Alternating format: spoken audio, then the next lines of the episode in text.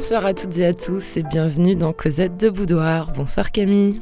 Bonsoir Hélène, bonsoir à toutes et à tous. Nous nous retrouvons donc ce soir pour ce deuxième volet de notre émission spéciale Sorcière, sorcelière, sorceresse. Donc on avait vu que c'est une figure, la sorcière, hein, qui fascine l'Occident depuis euh, cinq siècles et qui a une très lourde charge politique dans notre imaginaire collectif encore aujourd'hui. Alors nous allons poursuivre nos tentatives pour saisir les multiples facettes d'une figure dont l'histoire est loin d'être linéaire. Elle est parfois ambiguë ou paradoxale, mais aussi symbole d'un pouvoir. Alors aujourd'hui, on n'entend plus parler de sorcellerie démoniaque ni de sabbat. Quel dommage. Mais la sorcellerie est toujours vivante dans nos sociétés contemporaines. Preuve en sont les nombreuses publications, émissions de radio ou autres expositions. Pour autant, peut-on affirmer que les sorcières d'aujourd'hui sont les descendantes des sorcières des temps modernes?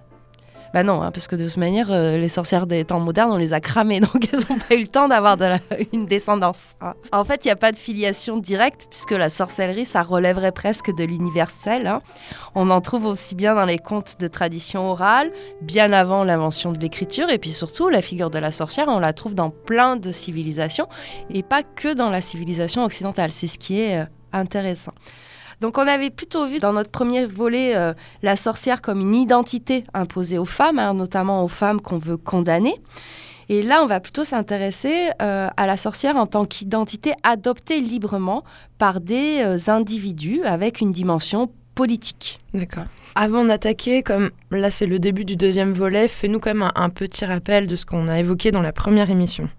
On avait vu que la chasse aux sorcières, c'est surtout à partir du XIVe siècle, donc euh, c'est pas du tout au Moyen Âge comme pendant très très longtemps on l'a cru, donc ça déjà il faut déconstruire cette idée-là, que ça s'appuie sur un antiféminisme profond, c'est une violence sexuée qui est faite envers les femmes parce que euh, notamment elle détenait des savoirs qui mettent en péril à la fois euh, le pouvoir euh, royal hein, qui se met en place, donc il faut contrôler ces régions un peu trop autonomes, et puis aussi parce que il y a la médecine moderne, médecine contrôlée par les hommes, qui se met en place. Et contre le pouvoir religieux aussi. Oui, évidemment. Hein. là, la religion, je ne suis pas revenue dessus, mais c'est clair que là aussi, il y avait une histoire de, de, de pouvoir.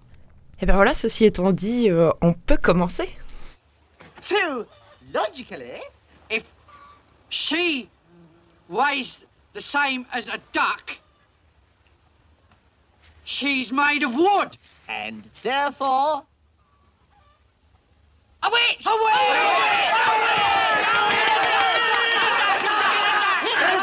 Very good, we shall use my larger scales. Oh!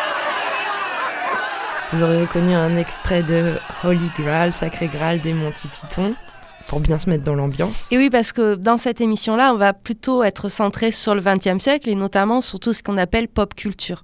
Mais aussi, on va s'intéresser à la sorcière en tant que symbole du pouvoir féminin, voire féministe queer, hein, puisque aujourd'hui, on a vraiment une réappropriation de cette figure-là. Mais la sorcière reste quand même un symbole de persécution faite aux femmes, comme on va le voir aussi dans cette émission deux parties très contemporaines avec une approche historiographique, c'est-à-dire qu'on va s'intéresser un petit peu aux historiens et aux historiennes qui ont écrit l'histoire des sorcières.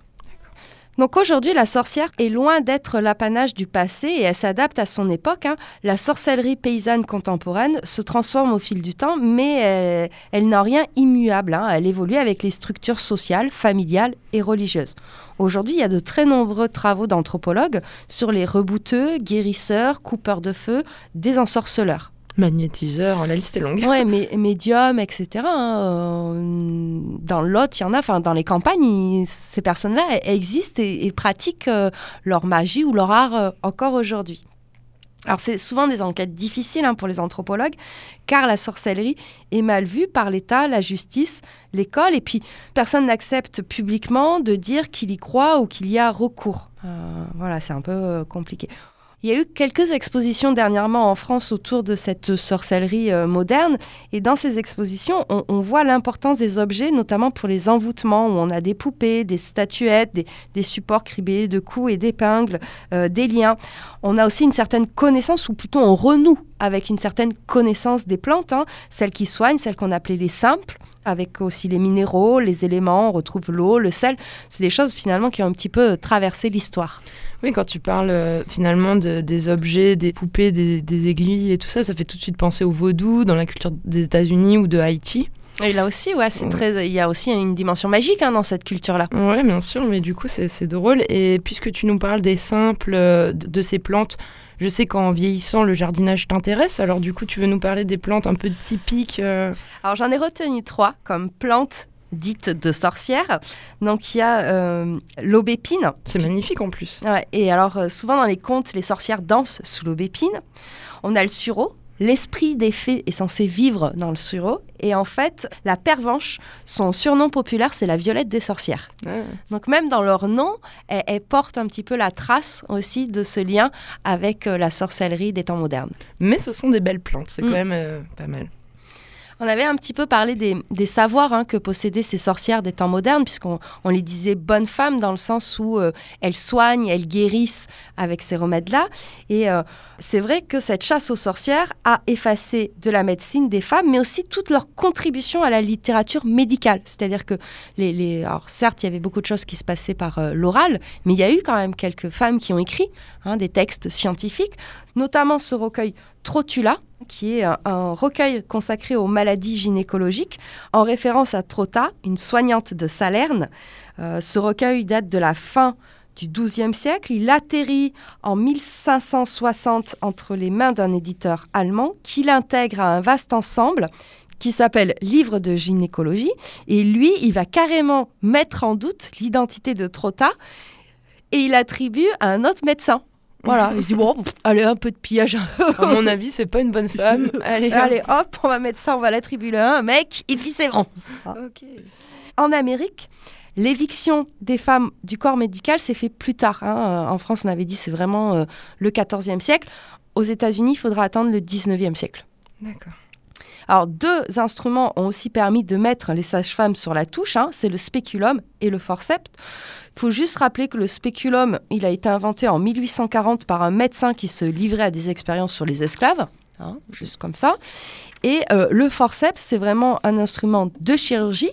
Comme la pratique de la chirurgie était interdite aux femmes, euh, ben, elles ne pouvaient pas s'en servir. De plus, certaines sages-femmes vont tout de suite protester contre son usage dangereux, puisqu'elles disent que nous- elles, elles l'ont jamais utilisé et qu'il y avait des accouchements qui se passaient euh, très bien, hein, et que les médecins euh, l'emploient plus pour une convenance personnelle afin d'écourter le travail. Les médecins ils vont accuser ces sages-femmes de malpropreté. Pourtant, il va falloir attendre 1895 pour que le lavage des mains par les médecins euh, soit systématique. Et oui, oui, c'est vrai. Et, et que ça a évidemment euh, sauvé bien des vies. euh, à partir du moment où on se lave les mains, Ça va un peu mieux. ça hein. arrange pas mal la médecine, effectivement. ouais. Euh, ces femmes-là, hein, ces bonnes femmes, avaient pourtant de réels savoirs et étaient presque les personnalités les plus scientifiques de leur temps, puisqu'elles avaient une compréhension approfondie des os, des muscles, des plantes et des médicaments. Aujourd'hui, euh, on utilise des plantes, euh, notamment comme l'ergot de seigle, pour faciliter euh, l'accouchement.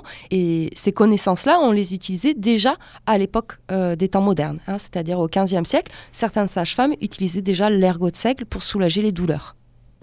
Donc, pour conclure, on pourrait dire qu'avec cette chasse aux sorcières, on a eu un immense ga- gaspillage de talents et de connaissances. Alors, certes, il y a eu des tragédies euh, individuelles, mais c'est surtout tout ce dont la société s'est privée en pourchassant les sorcières, tout ce qu'elles ont été empêchées de développer et de transmettre. hein, voilà. Et qu'on essaie un petit peu aussi de retrouver aujourd'hui à travers ces pratiques de sorcellerie euh, contemporaine. C'est ce qu'on retrouve dans ce roman de Marie-Anne Ndiaye, hein, La sorcière, qui euh, choisit un cadre très contemporain. On est euh, dans la société du XXe siècle. Lucie est- n'est pas une sorcière très talentueuse, mais elle a deux filles à qui elle doit transmettre son don, qui elles vont s'avérer euh, vraiment euh, de très grandes sorcières. Ce qui est intéressant dans ce roman, c'est comment la magie arrive dans un quotidien on ne peut plus basique, parce que Lucie, elle habite un petit pavillon de banlieue, etc. Vous savez, ce don peut être utile dans la vie, dis-je, voulant flatter leur goût de l'efficacité. Mais je n'allais pas plus loin. N'ayant moi-même qu'une faible aptitude, juste assez de puissance semblait-il pour que le don ne fût pas perdu, qu'il perdurât par mes soins, je ne pouvais leur donner l'exemple d'aucune situation où celui-ci m'eût rendu service. En vérité, c'est un pouvoir ridicule que je possédais, puisqu'il ne me permettait de voir que l'insignifiant. Avec force douleur, je mettais en branle ma technique de divination ou de vision rétrospective. Mais aussi grave que pût être le sujet, je n'apercevais que des détails sans importance, révélateurs de rien du tout. La couleur d'un habit, l'aspect du ciel, une tasse de café fumant délicatement tenue par la personne sur qui je fixais mon regard extra-lucide. De quoi, alors, persuader mes filles sceptiques? Je le sentais.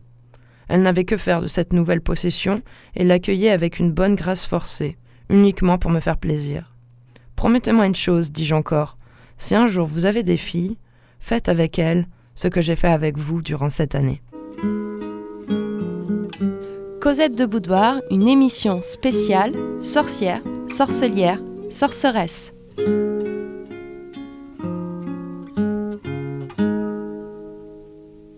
S'il vous plaît, soyez comme le duvet, soyez comme la plume d'oie des oreillers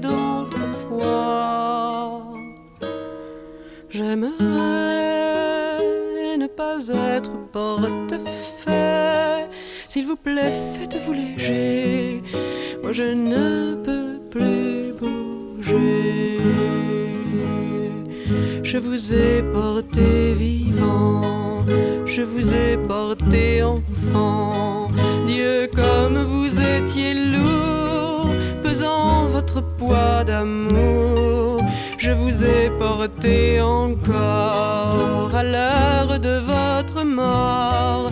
Je vous ai porté des fleurs, vous émancelez mon cœur quand vous jouiez à la guerre. Moi, je gardais la maison. J'ai usé de mes prières les barreaux Quand vous mouriez sous les bombes, je vous cherchais en hurlant. Me voilà comme une tombe et tout le malheur dedans. Ce n'est que moi, c'est elle ou moi. Celle qui parle ou qui se tait, celle qui pleure ou qui est gaie, c'est Jeanne d'Arc ou bien Margot, fille de vague ou de ruisseau. Et c'est mon cœur ou bien le leur. Et c'est la sœur ou l'inconnue, celle qui n'est jamais venue, celle qui est venue trop tard, fille de rêve ou de hasard. Et c'est ma mère ou la vôtre, une comme les autres. Comme on l'a vu, la littérature s'est très vite emparée du personnage de la sorcière.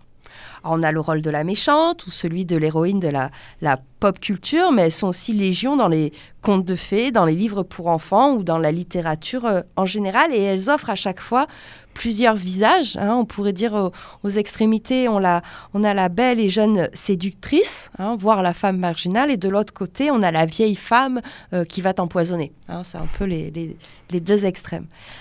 Alors la sorcière en tant que personnage de fiction, c'est né à la fin du, du XVIIIe siècle. Notamment, on l'a fait naître avec l'apparition de la littérature euh, fantastique. On a l'habitude de dire que c'est dans le roman euh, gothique anglais. Qu'elle prend une place peut-être importante parce qu'on la trouve déjà dans les contes. C'est ce que tu oui, c'est ce que tu soulignes. On la trouve déjà dans, dans les contes et même on la trouve aussi dans les récits médiévaux hein, euh, liés à Diane, hein, avec ses bonnes dames de la nuit, voire dans la littérature gréco-latine avec Circé et Médée. Mm. Par contre, l'érotisation de cette figure naît véritablement de l'imagination des démonologues, hein, de ceux qui ont créé toute la chasse aux, aux sorcières. Et c'est aussi cette érotisation qui explique en partie la fascination qu'on a pour cette figure dans l'imaginaire occidental. Euh, bah maintenant, on va peut-être faire un point, un point Jules Michelet, du coup, sur la Ah sorcière. bah là, c'était un petit peu obligé de, Mhm. de s'intéresser à, à Jules Michelet. hein. Alors, euh, c'est un historien du 19e siècle qui a véritablement rompu avec l'image maléfique en écrivant ce texte, La sorcière, en 1862. À partir de ce texte-là, la sorcière va incarner une femme rebelle, rebelle par sa soif de liberté et romantique par sa destinée euh, tragique. Alors ce, livre-là, il a déchaîné les passions. Hein. Même avant sa parution, les éditeurs se défaussent. C'est finalement à Bruxelles que le livre est édité. Les lecteurs sont véritablement au rendez-vous puisqu'il va être épuisé en quelques jours malgré les nombreuses critiques, hein, puisqu'on dit que euh, c'est trop pleurnichard, c'est un roman sans invention, sans vérité, sans intérêt. Alors c'est vrai que c'est un roman particulier puisqu'on est sur un récit qui oscille entre roman et tragédie, style lyrique et parti pris. C'est pas un bouquin d'histoire, il faut oublier. Hein. ça, voilà, hein, ça il faut vraiment oublier. C'est pas un bouquin d'histoire. Moi, je dirais, ouais, c'est un peu du une sorte de romantisme euh, mmh. euh, lyrique un petit peu. Hein. Docu-fiction. voilà, c'est un docu-fiction. Et donc lui va retracer voilà le parcours de cette figure sur plusieurs siècles et il en fait un symbole de misère et de souffrance du peuple asservi puisque Michelet, il faut le savoir, c'est un farouche anticlérical, il est socialiste et démocrate au 19e siècle.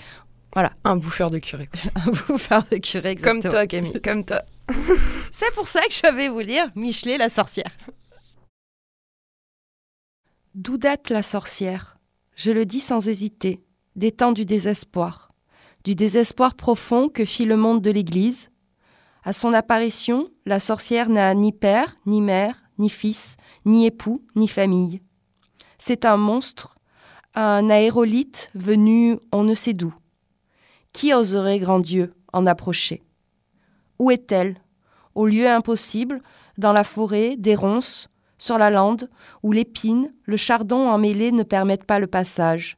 La nuit, sous quelques vieux dolmens, si l'on y trouve, elle est encore isolée par l'horreur commune, elle a autour comme un cercle de feu. Qui le croira pourtant? C'est une femme encore. Mais cette vie terrible presse et tend son ressort de femme, l'électricité féminine. Ce bon vieux Jules. Alors la sorcière de Michelet, elle est jeune et belle.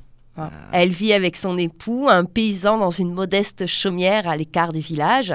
Elle est sensible à la nature, elle reçoit le, souvent la visite du génie du foyer, une petite créature qui est un petit peu érotique. Hein.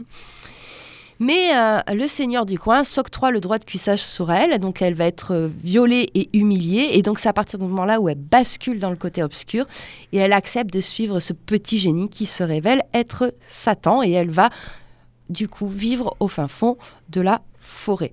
Donc là, on voit déjà bien comment Michelet met des choses en place qu'on va retrouver tout au long du XXe siècle. Quoi. Mm.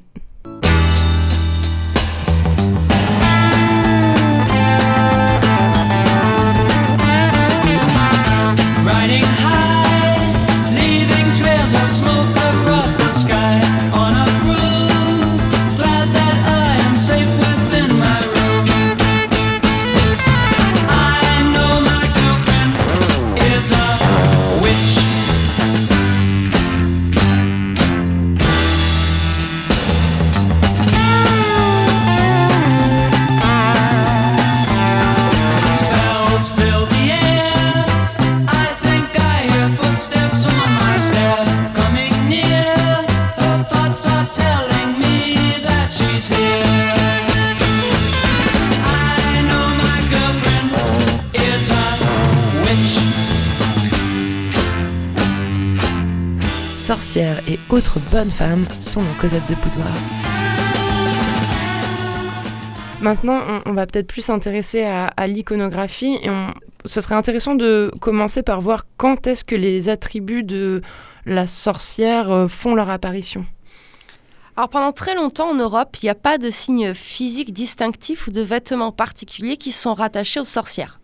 On n'a pas finalement d'imagerie commune du 15e au 17e siècle. On a une multiplicité hein, de ce qu'on peut euh, trouver autour de la sorcière. Mhm. Il y a quand même quelques leitmotifs qui se mettent en place. Le bouc. Ouais. Ah. Animal satanique. Euh. Les balais. Ah, ah, ouais, il y a déjà le balai par contre. Et oui, puisqu'on l'avait évoqué dans des textes de l'époque. On a quelques signes astrologiques qu'on peut trouver aussi euh, dans les coins des représentations.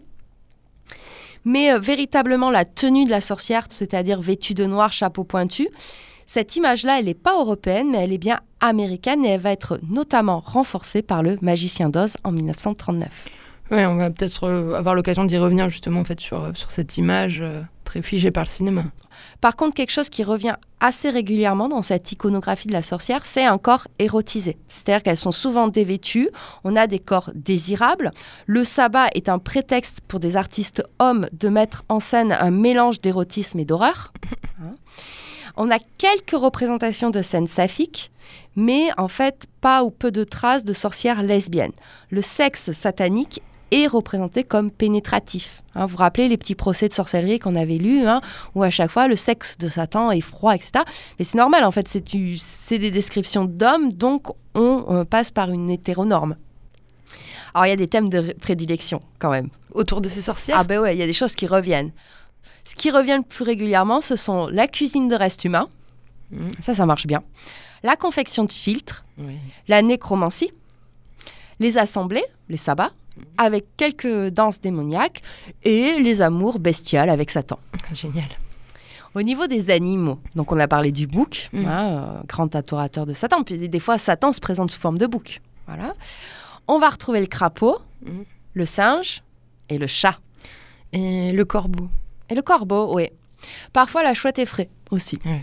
Les pauvres petites chouettes. Voilà. Et au niveau des objets, donc chaudron, bougie, grimoire, balai, onguent, cadavre, squelette. Ouais. Voilà, c'est un petit peu euh, les thématiques de l'époque. Et c'est Goya qui va renouveler euh, toute cette iconographie, euh, notamment via des nouvelles compositions, des postures et surtout des expressions humaines. hein. Mm. Ces sorcières ont vraiment des, des visages avec un, un soin plus particulier porté aux expressions. Alors maintenant, il faut qu'on s'intéresse à la sorcière en tant qu'archétype euh, dans le monde du cinéma, parce que le cinéma, il a beaucoup véhiculé cette figure-là. Ouais. Alors déjà, on va parler des tout débuts du cinéma, où d'un côté, il y a un cinéma qui est dans une veine réaliste qu'on attache plutôt aux frères Lumière, et de l'autre côté, un cinéma plein d'effets spéciaux, comme on dirait, vraiment tourné sur l'imaginaire, avec Méliès. Donc forcément, Georges Méliès va nous faire le sorcier, mais c'est plus, euh, voilà, en tant que qu'illusionniste, euh, ce, ce goût Ouais, pour la un magie. truc de prétexte un peu pour faire un... Voilà, montrer euh, sa, capacité à disparaître et toutes ces choses-là, tous ces tours en fait, euh, où c'est plus de la, voilà, c'est plus dans la veine de, de la magie, donc dans un petit court métrage qui s'appelle Le Sorcier. Mais ensuite, alors, toi tu notes aussi dans le cinéma euh, muet des films, on voit déjà des, des sorcières, mais moi je trouve que c'est quand même du côté des dessins animés. Enfin moi la première fois que je suis allée en salle, c'était pour voir Blanche Neige, je pense à 5-6 ans. J'en suis certainement restée un peu traumatisée. Voilà, on fait, on fait peur aux enfants. on se- ouais, Blanche-Neige, c'est 1937 et c'est un succès planétaire. Donc c'est sûr que l'image, elle va être ancrée pour des générations, quoi. Et là vient de se, vient de se rajouter d'autres attributs comme son rire par Mm. exemple. Enfin moi c'est la chose, peut-être le, le son, tu vois, ce rire.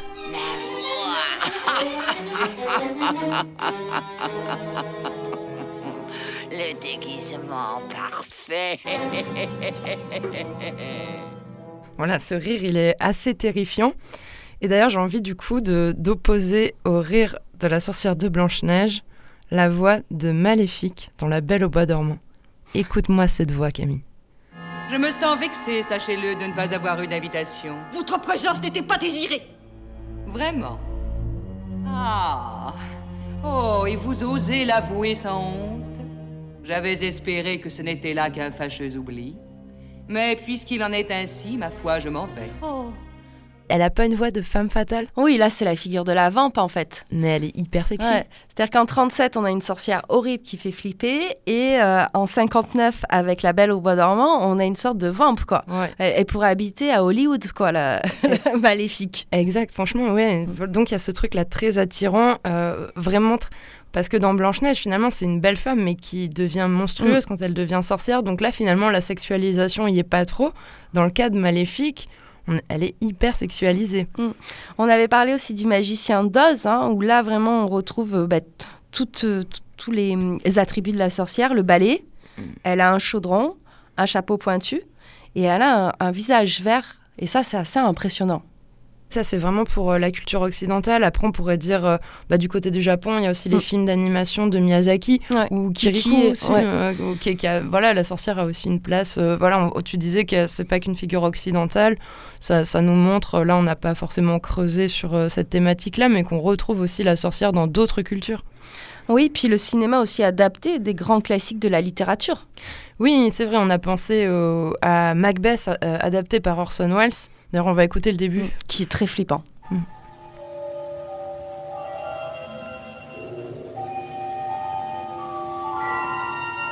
Trouble, trouble, toil and trouble, fire burn and cauldron bubble. Pouring cow's blood that has eaten her nine pharaoh. Grease that's sweating from the murderer's gibbet, thrown to the flame. Finger of birth strangled babe. Ditch delivered by a drab. Make the cruel. Thick and slab like a hell broth. Boil and bubble. For a charm of powerful trouble. When shall we three meet again? In thunder, lightning, or in rain? When the hurly-burly's done. When the battle's lost and won. That will be the set of sun. There to meet with Macbeth.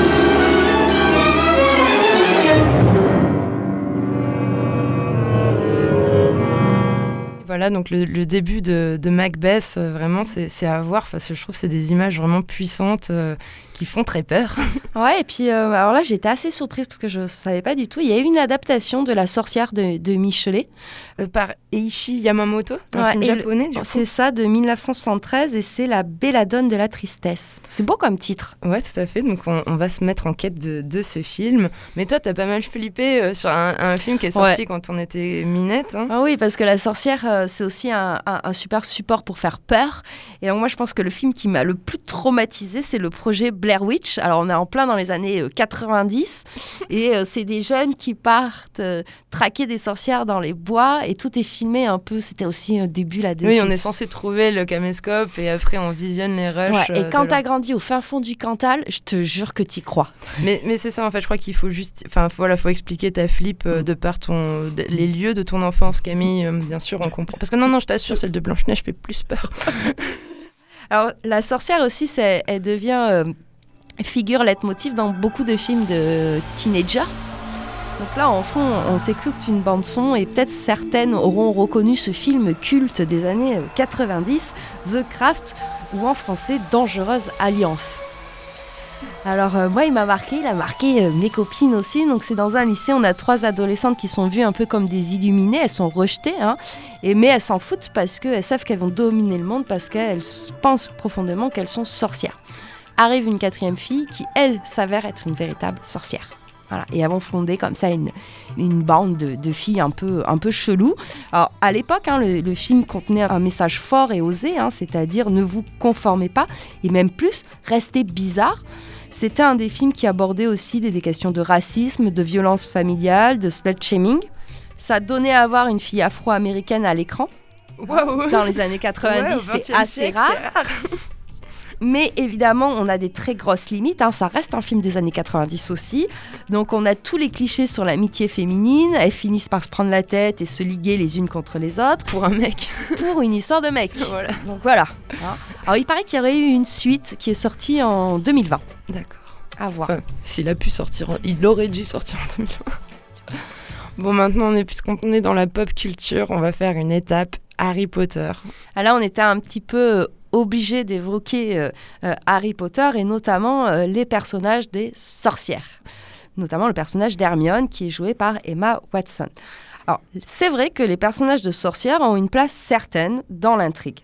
Elles sont nécessaires à son évolution. Elles accomplissent des actes d'envergure. En gros, sans Hermione, Harry n'aurait pas survécu cinq minutes à toutes ces différentes épreuves. Dans la saga Harry Potter, on a aussi deux autres personnages de sorcières, Bellatrix et Dolores, en plus des fondatrices de Poulda. Alors même si elles sont différentes l'une de l'autre, elles sont quand même fortement stéréotypées. L'une est l'image même de l'hystérique, et l'autre est l'image de la vieille fille, acariâtre, reine de la bien-pensance. De plus, ces deux sorcières sont sous la houlette d'un homme de pouvoir, le ministre de la magie, hein, le seigneur des ténèbres, et souvent elles ne tirent euh, leur crédibilité que du pouvoir de leur supérieur.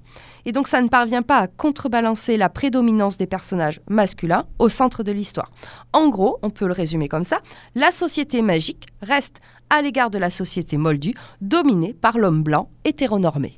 Moi, je suis restée complètement à côté de Harry Potter, donc voilà. Je n'ai pas d'enfant, je n'y comprends rien. Voilà, ben, tu peux retenir ça. Société hétéronormée. Dominé par un homme blanc, très bien. Hein, Tu voulais aussi qu'on évoque euh, le film The Witch, euh, qui pour toi euh, est clairement plus féministe. Oh oui, oui, oui, largement plus féministe. C'est un film qui est sorti en 2015 euh, de Robert Eggers. Ça relève presque du documentaire. Ça a eu un prix de la mise en scène et en fait ça raconte la désagrégation d'une famille de colons en 1630, bannis de leur communauté euh, puritaine et installés à la lisière d'une forêt, ils se trouvent confrontés à une force maléfique. Donc là on retrouve un peu notre ambiance euh, Salem.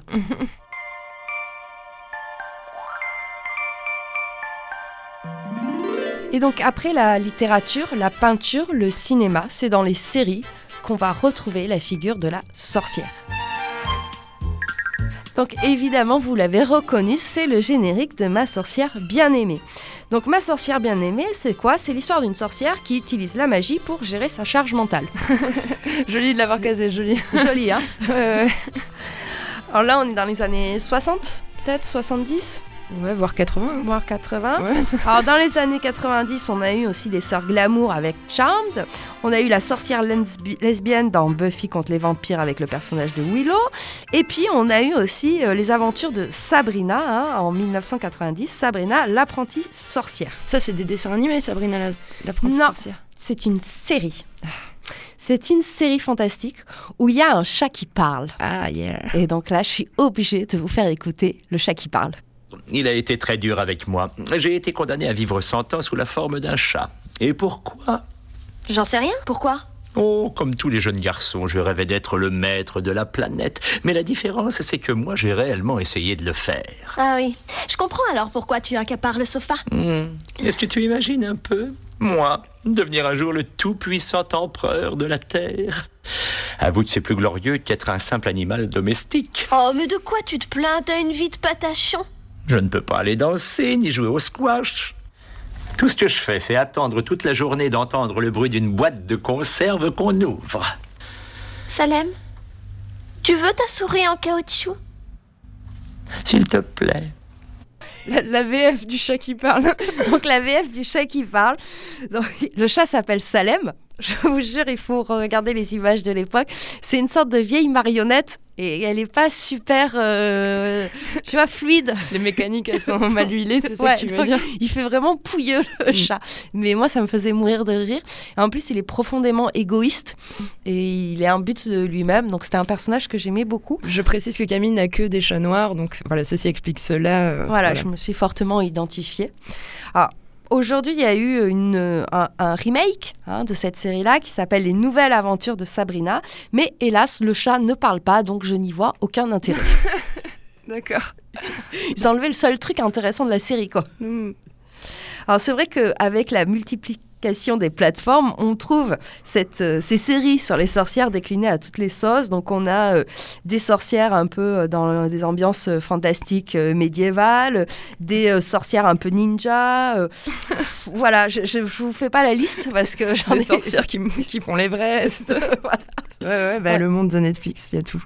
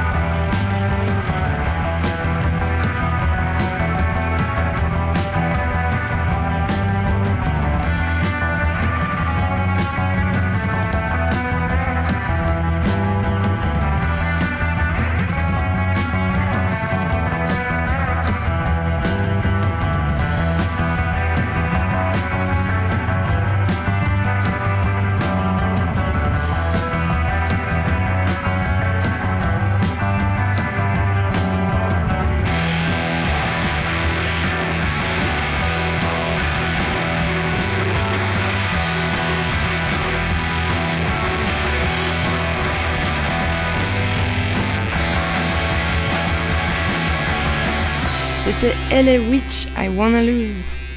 Et nous arrivons tranquillement à la deuxième partie de cette émission, Camille. Et oui, là, on va voir euh, comment euh, la sorcière est devenue une figure politique et féministe.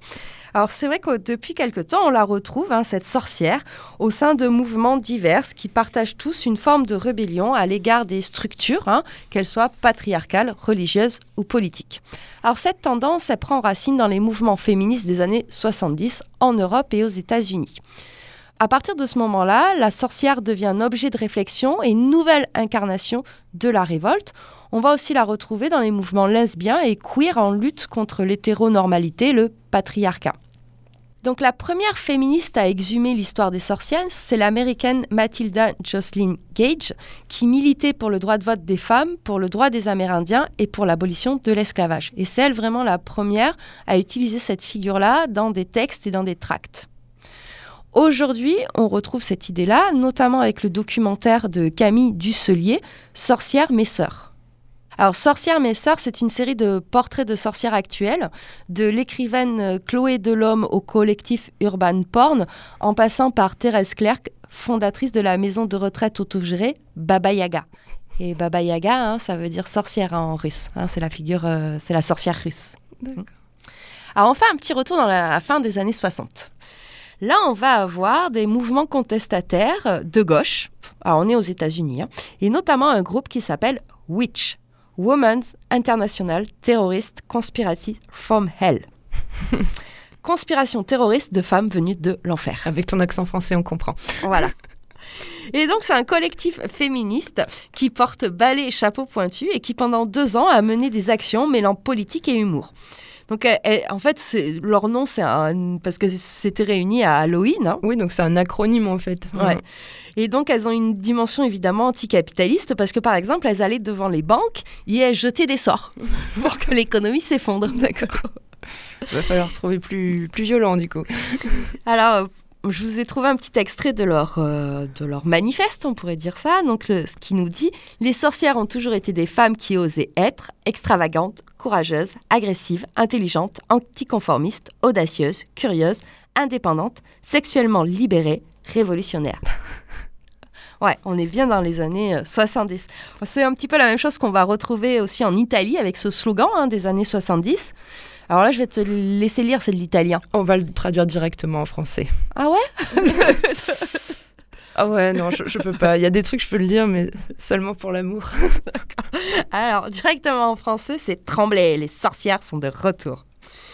Même en France, on va avoir une revue euh, sorcière sous-titrée Les femmes vivent. Et cette euh, revue avait été créée par euh, Xavier Gauthier, qui était philosophe et chercheuse. Et c'était vraiment une revue thématique féministe, artistique, littéraire et politique. En tout cas, il n'y a que des mouvements de gauche. Hein. Oui, et puis même euh, à partir des années 2000, on pourrait dire que la sorcière devient euh, euh, ou prend une dimension anarchiste. hein. On est vraiment dans cette idée ni Dieu ni maître. Je pense notamment à deux livres. Le premier, c'est Le sexocide des sorcières de Françoise Daubonne. C'est un pamphlet qui date de 1999 et l'autrice replace ces trois siècles de chasse aux sorcières dans un contexte général de misogynie fondamentale du christianisme. Elle- C'est la première à demander réparation à l'Église par rapport à ça. Elle dit il faut que vous vous excusiez. hein. Mm. Voilà. Et nous donner plutôt de l'argent. Et c'est surtout la première à utiliser le terme sexocide en tant que violence sexuée et sexuelle. L'autre livre que, que, que j'ai retenu, euh, où là on voit vraiment que la sorcière est- est- est, poursuit cette dimension anticapitaliste, c'est le livre Caliban et la sorcière, femmes, corps et accumulation primitive de Silvia Federici de 2004. Et pour elle, la chasse aux sorcières prépare la division sexuée du travail requise par le capitalisme, c'est-à-dire travail rémunéré aux hommes et production et élevage de la main-d'œuvre pour les femmes. Elle évoque notamment ce système des enclosures. Alors ça, c'est vraiment un truc un peu pointu en histoire. Euh, en fait, c'est à un moment, vers le XIVe siècle, on a euh, privatisé progressivement les forêts et des espaces collectifs où notamment euh, les euh, classes sociales les plus pauvres euh, pouvaient avoir accès. Et donc en privatisant ça, les vieilles femmes, hein, les veuves, etc., n'ont plus eu accès à cette autonomie, on va dire, euh, économique. Hein, ou cette, de, voilà, de pouvoir trouver un peu de nourriture euh, seule. Pour elle, hein, cette lutte contre la vieille femme euh, met en place aussi ce, culte de l'individualisme, hein, parce qu'on on sape toutes les solidarités euh, villageoises comme on avait pu euh, le voir au début. Preuve en est aussi de cette figure de la sorcière qui prend une dimension politique, c'est la collection Sorcière. C'est une maison d'édition qui a lancé ça en 2014. Et en fait, à travers cette collection Sorcière, elle rend accessible des textes américains féministes jusqu'alors pas ou peu traduits. Ouais, en fait, c'est ça. Les, les féministes ont bien compris que l'histoire euh, des sorcières était euh, liée à, une misogynie ambiante et finalement se repris complètement comme un concept pour s'affirmer. Ouais. Et euh, ce qui est intéressant, c'est que le premier titre publié de cette collection, c'est Sorcières, sages-femmes et infirmières, une histoire des femmes soignantes. Et c'est un livre qu'on a beaucoup utilisé pour, euh, pour écrire cette émission-là parce qu'il y a tout cet aspect aussi hein, de lien entre médecine, femmes, etc. Mm. Oui, donc c'est ça, c'est vraiment une icône euh, politique au final. Et c'est un symbole fort de résistance à l'ordre normatif et un puissant symbole de, rébellion. Alors c'est pour ça que euh, cette figure-là aussi, elle est utilisée dans des actions. Euh, par exemple, on a une artiste militante, Jex Blackmore, qui organise avec le temple satanique des happenings frappants, hein, euh, notamment euh, pour euh, ennuyer et se moquer des représentants anti-avortement. Euh, donc on est vraiment dans une logique générale de sororité et euh, on a aussi en France par exemple des Queer Week qui organisent des ateliers de confection de sortilèges pour donner des coups de pied à l'hétéronormativité et se positionner contre des dogmes et une autorité euh, religieuse aliénante et normative, tout en s'écartant de la pensée rationaliste, en détournant des codes grâce à l'ironie. Et, donc on vous a trouvé pour illustrer ce propos deux petits sortilèges queer. Tutti. Rituel de déconstruction. La préparation du rituel nécessite un jeûne de trois jours, substance et psychotrope. Dessinez un cercle au sol à la craie, placez-vous au centre, déposez le contenu du sachet au sol et piétinez-le en tournant cinq fois sur vous-même et en scandant Privilegium collapsum. La personne sera amenée à reconsidérer ses privilèges et à prendre conscience de ses oppressions. Il nous faut deux bocs de hêtre, un poil de lavande égrené, un fossile de crustacé, deux dents, des maxillaires, un brin de lichen, trois pincées de piment doux d'Espagne bio, une demi-pincée de cumin, marque Frank Prix, conseillé. Culcus las pralinas, foutre d'amour, cyprine d'amour. Se verse le plus près possible de la pleine lune, invoquer Lilith, déesse du stupre, en prononçant Qui masturbatum fetichistos relax pour obtenir l'envoûtement de la personne désirée. Ne fonctionne que si le consentement est mutuel. Il nous faut de l'urine matinale, du sang de règle, de l'écaille de perche arc-en-ciel, un peu de glaire cervicale, une relique poussiéreuse d'un bouquet offert par un être aimé. Les chats noirs sont dans Cosette de Boudoir avec cette émission sorcière, sorcelière, sorceresse. Alors pourquoi la, sorcière est aussi euh, utilisée par, par les mouvements queer? C'est parce que euh, on a vraiment un parallèle entre le 15e et le 17e. On a ces condamnations de femmes aux mœurs jugées douteuses, mais aussi on va euh, brûler des sodomites, des asexuels et tous ceux qui remettaient en cause les doctrines sexuelles et reproductives de l'Église. Hein, D'où euh, le parallèle. En plus, la, la, figure de la sorcière, elle est intéressante parce que euh, elle est euh, pas obligatoirement genrée. Hein, elle a ce pouvoir de pouvoir se transformer.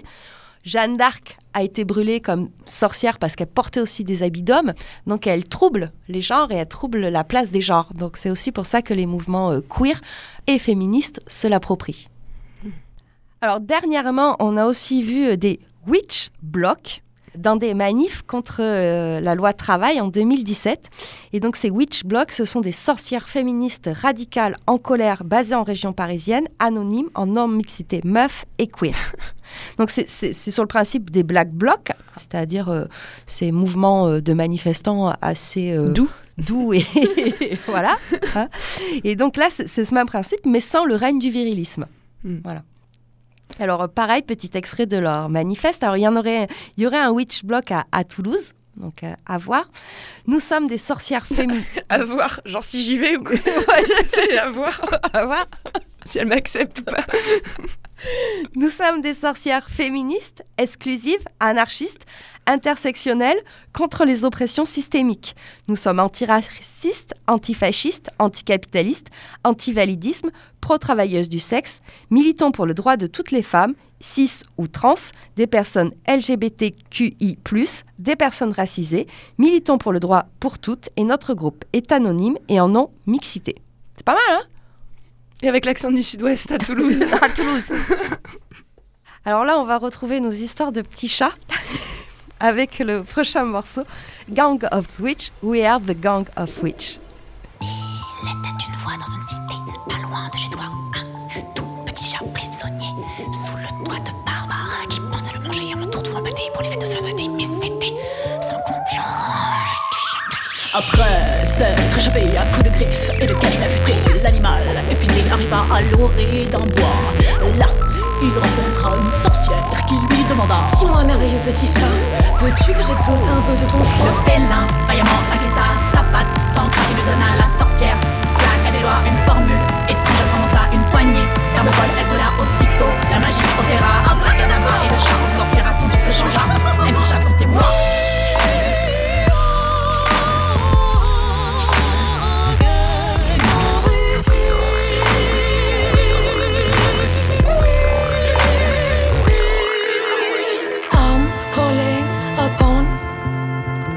Witches everywhere, my witches everywhere. I'm calling upon my sisters everywhere, my brothers everywhere. The time has come together. We are stronger together. The time has come together. We are stronger together. Hi there, I'm the fierce little cat of the story. You were just all without bragging. Proudly, I represent my witches. We have soul, we believe in love. We play hard, we work harder. Inside the she wolf We're not afraid to jump on the ring. You better not be a runaway switch. Inside the she wolf In the clear, no faint-hearted, no fake rich, no cheap, no bitch. Inside the she Protecting, supporting each other's move. Complementary, solidary's the groove. Energies and inspiration to step up with our separate mission.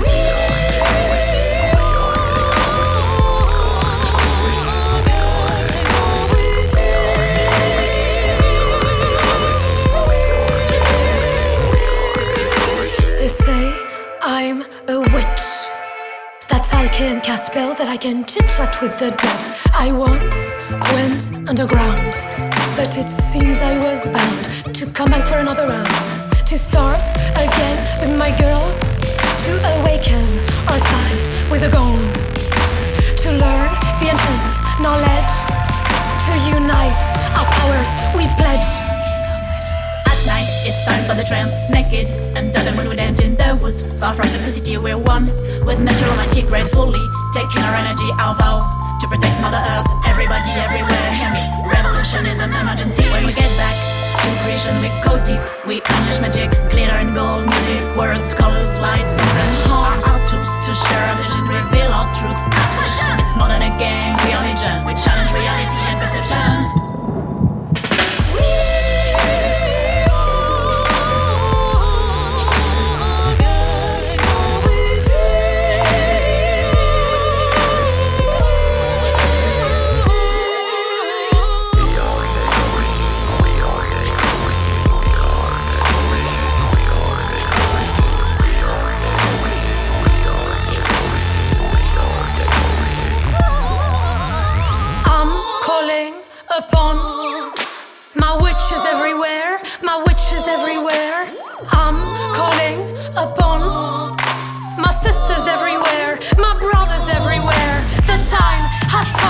Together.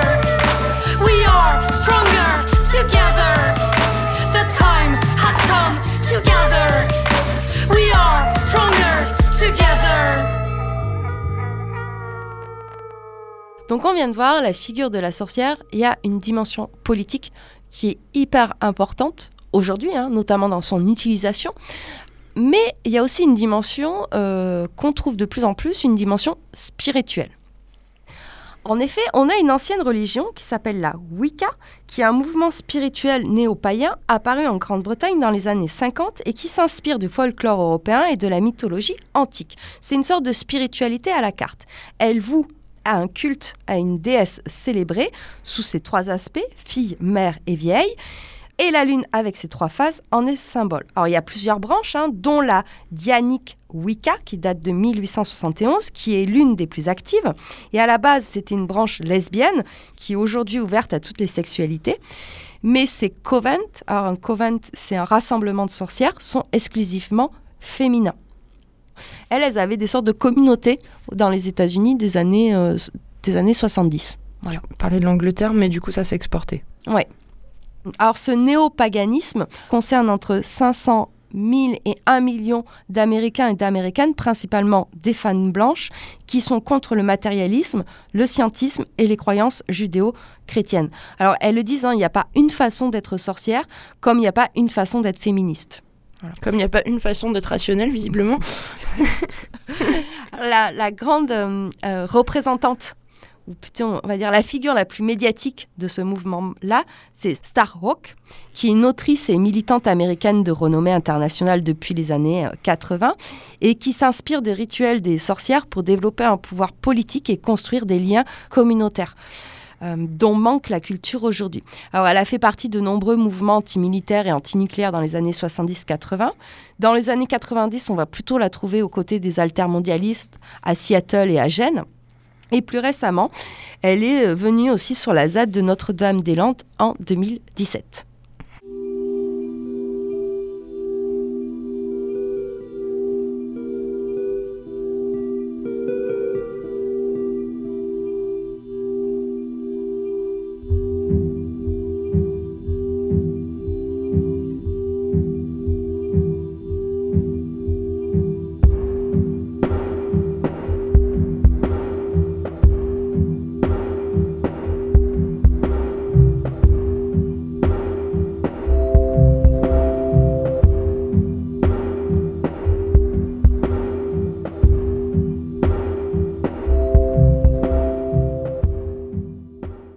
On arrive à, ce courant qu'on nomme écoféminisme, qui est de plus en plus euh, médiatisé. Alors, pour les écoféministes, la chasse aux sorcières de l'époque moderne est à mettre en parallèle avec la première accélération et accaparement des terres au domptage de la nature. En effet, une fois jugulées et domestiquées, la nature et les femmes toutes deux peuvent être réduites à une fonction décorative, devenir des ressources psychologiques et récréatives pour le mari entrepreneur harassé. La sorcière et son équivalent, la sage-femme, se trouvent alors au centre symbolique d'un combat pour le contrôle de la matière et de la nature. Ça, c'est un petit peu ce qu'on avait vu aussi la dernière fois. Et donc cet écho féministe qui flirte parfois avec de l'essentialisme. Attention, attention Ouais, et là il faut faire vraiment très attention. Euh, alors l'essentialisme, c'est cette un peu théorie que les femmes auraient des affinités particulières avec la nature sauvage. Ouais, fait que t'es fait pour faire des enfants surtout Camille. voilà. voilà. Et c'est un courant qui est né, alors l'écoféminisme, hein, pas, pas l'essentialisme. L'écoféminisme, c'est un courant qui est né dans les années 80 dans les pays anglo-saxons qui vont faire un lien entre exploitation des ressources naturelles et domination subie.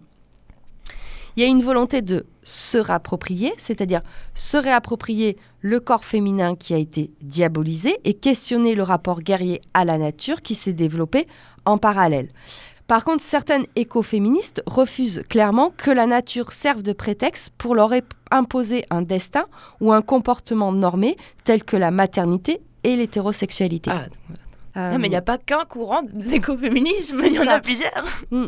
Pour ces écoféministes-là, en fait, il faut surtout pas que la réinvention de liens avec la nature impose des maternités non souhaitées ou nie aussi certaines sexualités ou certaines identités de genre, etc. Pour elle, il est important de lutter, notamment contre les mouvements catholiques intégristes qui font de leur croisade anti-avortement sur une prétendue écologie intégrale. Et c'est ça qui guette un peu derrière. hein, Enfin... Ouais, donc c'est pour ça qu'il faut vraiment faire attention et euh, prendre le temps de bien creuser ces courants-là et de bien euh, tout lire, même entre les lignes. En conclusion, on voit bien que le mot sorcière a évolué et est devenu, pour beaucoup, un symbole de revendication politique et un symbole de fierté. Hein, Aujourd'hui, on se désigne sorcière. Se revendiquer sorcière, c'est retourner la menace contre celui qui la formule, c'est se saisir de son pouvoir et de son savoir, c'est récupérer son histoire, l'augmenter, la réinventer, la fantasmer si nécessaire, pour mieux se situer, se construire, lutter et imaginer. C'est toujours la même chose quand on se réapproprie aussi des insultes ou des choses par lesquelles on a été désigné. L'histoire de la sorcière, comme on l'a vu, est essentiellement une histoire de femmes, que ce soit dans l'art, les films, la musique, la mode, la littérature, la religion, la pop culture ou la politique, la sorcière devient bel et bien un symbole de libération et des oppressions subies. C'est une icône de liberté sexuelle et intellectuelle. Cette émission a été préparée grâce aux ouvrages Les sorcières, une histoire de femmes de Céline Duchesnay, La puissance invaincue des femmes de Mona Chollet, Sorcière, sage-femme et infirmière de Barbara Henry Reich, La sorcière au village de Robert Buchamblay, Sorcière d'Alix Paré, Les sorcières fiancées de Satan de Salman. Sans oublier Jules Michelet, Camille. Ah oui, Jules Michelet, oui. Et, Et- multitude de séries sur Netflix. Et Walt Disney, bien sûr. Vous retrouvez cette émission en podcast et n'hésitez pas aussi à visiter nos, nos pages sur les réseaux, comme on dit. Bonne soirée à vous, bonne soirée à toi, Camille. Bonne soirée.